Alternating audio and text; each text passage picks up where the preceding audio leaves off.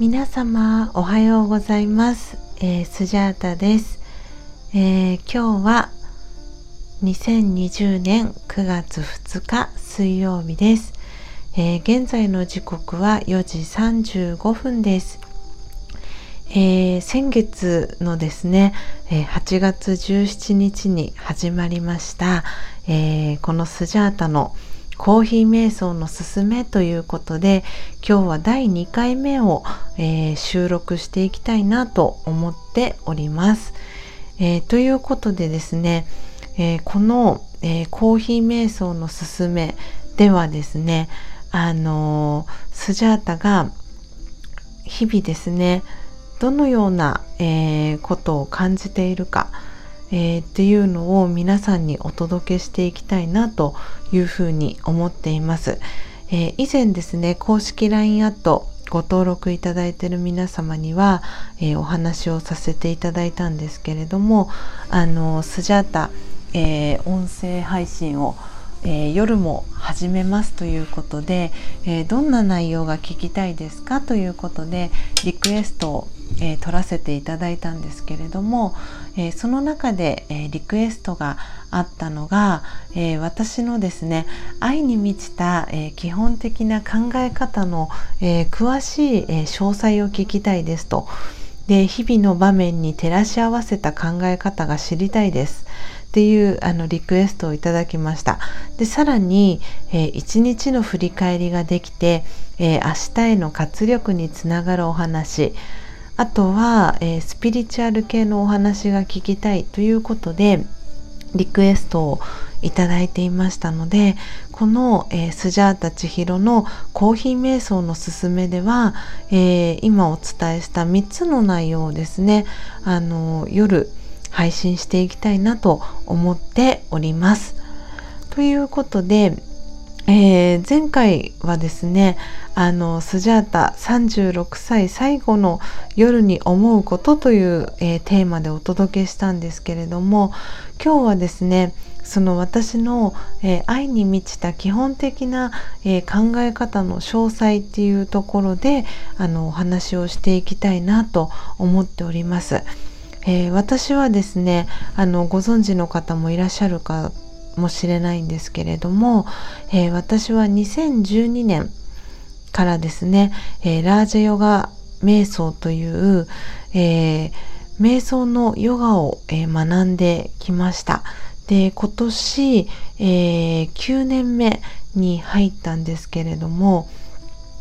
その中でですねあの今のスジャータのこの生き方というのが、えー、ベースになっています、えー、愛に満ちた生き方ですね。それが、えー、私の中の、えベースとなって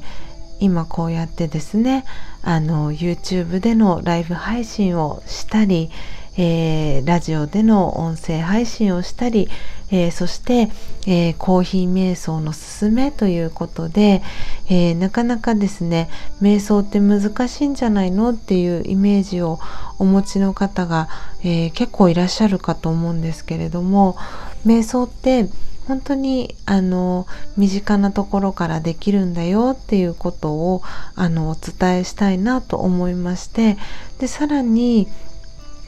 コーヒー瞑想っていうふうに私は名付けてるんですけれどもあのコーヒー瞑想のすすめっていうことで、えー、真実のコーヒーを、えー、私はですね皆さんにおすすめしてるんですけれどもその真実のコーヒーを、えー、この生の木豆からですね、え焙煎してでさらにそれをミルでひいてでさらにさらに、えー、それをですねドリップするというその、えー、一連の流れの中で、えー、瞑想を始めるところから、えしてみませんかっていう、え皆さんにですねあのお伝えをしていきたいなと思いましてコーヒー瞑想のすすめという、え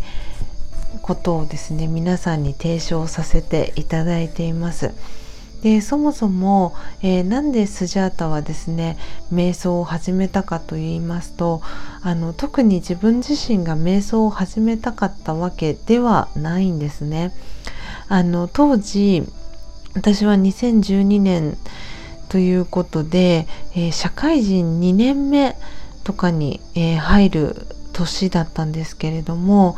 当時、えー、私がですねあのハタヨガ体を動かす、えー、ハタヨガを習っていた先生がこのラージヨガメディテーションというラージヨガ瞑想をずっと学んでいる先生だということが、えー、判明して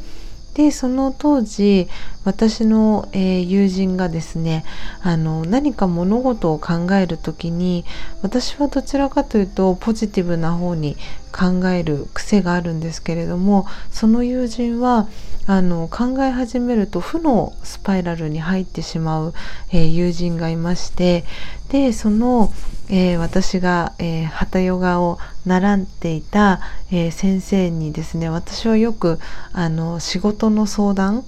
本当社会人なりたてだったのでその仕事の悩みとかっていうのをいつもあのヨガのレッスンが終わる時にあの先生を捕まえてですねいろいろと悩み相談に乗ってもらっていたんですけれどもあの話を聞いてもらうだけですごく楽になった経験っていうのがたくさんあったのでその私の友人もその先生にあの話を聞いてもらったらですねその考え方負のスパイラルに入ってしまう考え方っていうのが何かいい方向に行くんじゃないかなということで、えー、その先生とですね私の友人をあのつないだんですね。でそうしたら、えー、彼女がその先生からあのラージヨガ瞑想っていうのがあるんだよっていうことを教わってでその私の友人はラジヨガ瞑想ををあの学びたいっていうことでちょうどあのプログラムが近くであの開催されるっていうお知らせを彼女が受け取ったこともあってで彼女がそのプログラムに一人で参加したんですよね。ででそのプログラムに参加した彼女から連絡があって「えー、千尋ちゃんあのラジオが瞑想を一緒に学ぼう」っっていうふうに彼女が私に声をかけてくれたのがきっかけであの私も一緒にですねラージオガ瞑想を学ぶことになりましたで今では本当にそのラージオガ瞑想の生き方がですねもう日常にあの染み込んでいるような、えー、状態です。はいということで、えー、これがですねあの私が、えー、ラージャヨガ瞑想と出会ったきっかけの、えー、お話になります。なのであの本当にこの、えヒマラヤラジオではですね、えー、コーヒー瞑想のすすめということで、えー、スジャータがですねコーヒー瞑想をえー、始めるに至るまでの、えー、この8年間のですねあのエピソードっていうのをお話ししていきたいなと思っていますので、えー、この、え音声収録ですね気に入ってくださった方は、えー、ぜひですねあのヒマラヤラジオにいいねボタンがありますのでそのいいねボタンや、えコメントをですねぜひいただければと思います。でこのヒマラヤラジオは、えー、Apple Podcast にもえー、音声がアップロードされていますので、えー、Apple Podcast からお聞きの方もですね、私のこのスジャータ千尋の、えー、活動に、えー、興味をお持ちの方はですね、ぜひ公式 LINE アットからあの気軽にメッセージをいただければなと思っております。はい。ということで、今日は第2回目の、えー、放送ということで、えー、私のですね、ラージェヨガ瞑想との出会いについてお話をさせていただきました。では、えー、またですね、え今日は2回目の、え音声収録ということで、あの、朝に配信をですね、させていただいたんですが、え次回からはですね、夜に、えー、配信をしていきますのでどうぞお楽しみにそれではまた次回の音声収録を楽しみにしていてください。良い一日をさようなら。